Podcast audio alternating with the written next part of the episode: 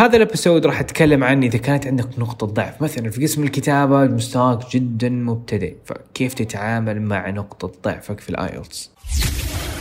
This is the Lilak Podcast.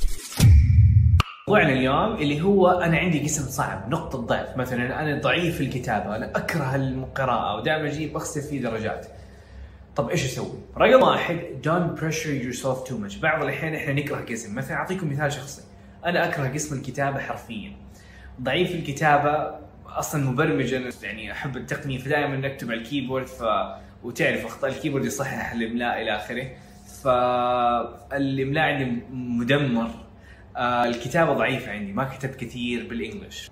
أنا كان عندي حالة سيناريوهين، رقم واحد إنه أجلس وصرخ وأقول الكتاب نقطة ضعفي، لازم أجلس عليها ولازم أركز عليها، وأجلس طوال الوقت أكون مركز عليها 24 ساعة، أو إنه أجلس أوازن بين الأربع مهارات وأخلي نقطة ضعفي زي ما هي وأكمل عليها، وهذا حيكون سهل لي عاطفياً ومعنوياً إنه أذاكر. مثلاً سهل علي إنه أذاكر في القسم اللي أحبه، القسم القراءة، وأتدرب فيه كثير. بمعنى آخر، بدل ما تشتغل في حاجة تكرهها، ليش ما تشتغل في حاجة تحبها؟ اللي صار إنه الحمد لله أول مرة اختبرت جبت 6.5 في الكتابة، جبت 6.5. المرة الثانية اختبرت جبت 7.5 في الكتابة، جبت 7. بقيت الأقسام جبت 7.5 8 في قسم القراءة. الاختبار بعد الحمد لله وصلت ل8، وطبعا قسم الكتابة هو كان مثبت على 7، يعني 6.5 7 ثابت عليه، ما نزل. قسم القراءة يعني لا ارتفع ولا نزل. فاللي بحاول أوصله، ركز في الآيلتس، إذا عندك نقطة ضعف مشيها، أهم حاجة إنك ترتفع درجتك في الآيلتس. ما عدا بعض الناس، لأنه بعض الجامعات فعلا تقول لازم تكون جايب 6 في كل الأقسام، في الاستماع والقراءة والكتابة، حد لازم يكون جايب 6 في كل قسم، لأنه الآيلتس عشان تفهم اللي منكم ما اختبر. شهادتي جبت لكم على النت لأنه شهادة حقتي في البيت، فهذا الشخص مثلا جايب ما شاء الله عليه دافور، جايب 9 في الليسنينج، 7.5 في الريدينج، 7 في الرايتنج، و7.5 في السبيكينج، والمجموع الكلي هو 8.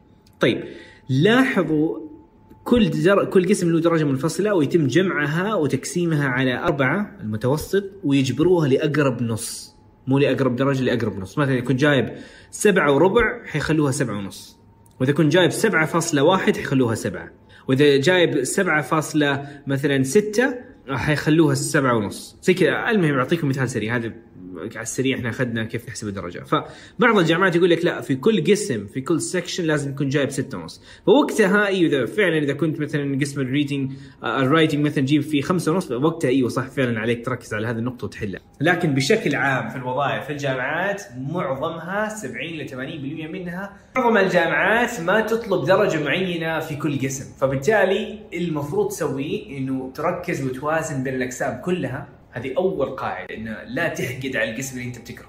ليش تكرهه؟ خلاص خليه زي ما هو، طور مهاراتك بشكل عام. ما قاعد أقول لك إنه سيبه زي ما هو، طور، يعني اشتغل في الكتابة، لكن اشتغل في القراءة والمحادثة والاستماع. لا تحقد على قسم واحد خصوصاً وأنت قاعد تكرهه. هذا مو معناه إذا أنت سيء في الكتابة حتكون طوال حياتك سيء، لازم تحسن نفسك، لازم تقول تحس إنها مهارة حياتية مثلاً. فأنا أنصحك تسوي 3 أشياء. أبغاك تسأل نفسك، هل أنت قاعد تمارس هذيك اللغة عشان تطور مهاراتك فيها؟ وهذاك القسم، مثلا قسم القراءة، هل قاعد تقرأ قصص وروايات؟ إذا لا، يعني هذا الغلطة، هذا أنت سيء في هذاك القسم عشان أنت ما تقرأ. في قسم الكتابة، هل أنت بتكتب كثير؟ هل أنت بتكتب كل يوم صفحة واحدة على ورقة؟ إذا لا، هذه غلطتك، زي ما أنا غلطت الحين. إن شاء الله بشتغل عليها خلال 3 أشهر الجاية. هدفي إنه قسم الرايتنج إن شاء الله بجيب فيه إن شاء الله فوق 7.5، إن شاء الله 8. فبشتبكروا فيه معاكم إن شاء الله. هذه أول نقطة.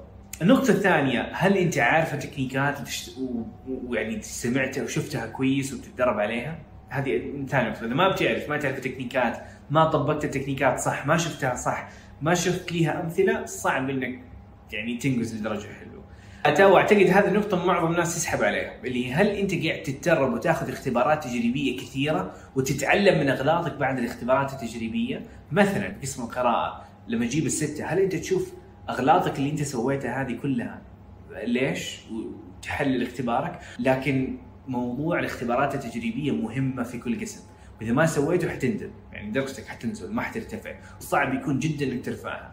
فحتى في قسم الكتابة في عندك حاجة نسميه خدمة تصحيح، المشتركين في دور عندهم، لكن إذا ما عندك ممكن تبحث IELTS Writing Correction Service وتدفع تقريبا $5 $6 ويصححوا لك كتابتك.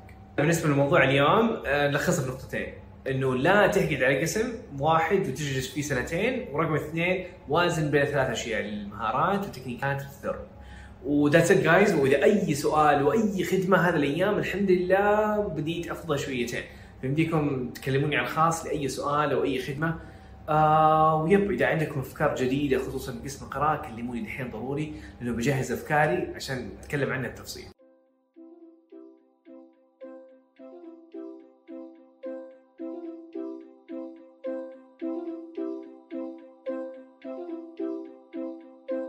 Thank you so much for listening. مرة مقدر اهتمامك واستماعك ودعمك. فهذه الأيام صراحة بحاول إنه أعطي أفضل ما عندي وإنه أساعد الجميع.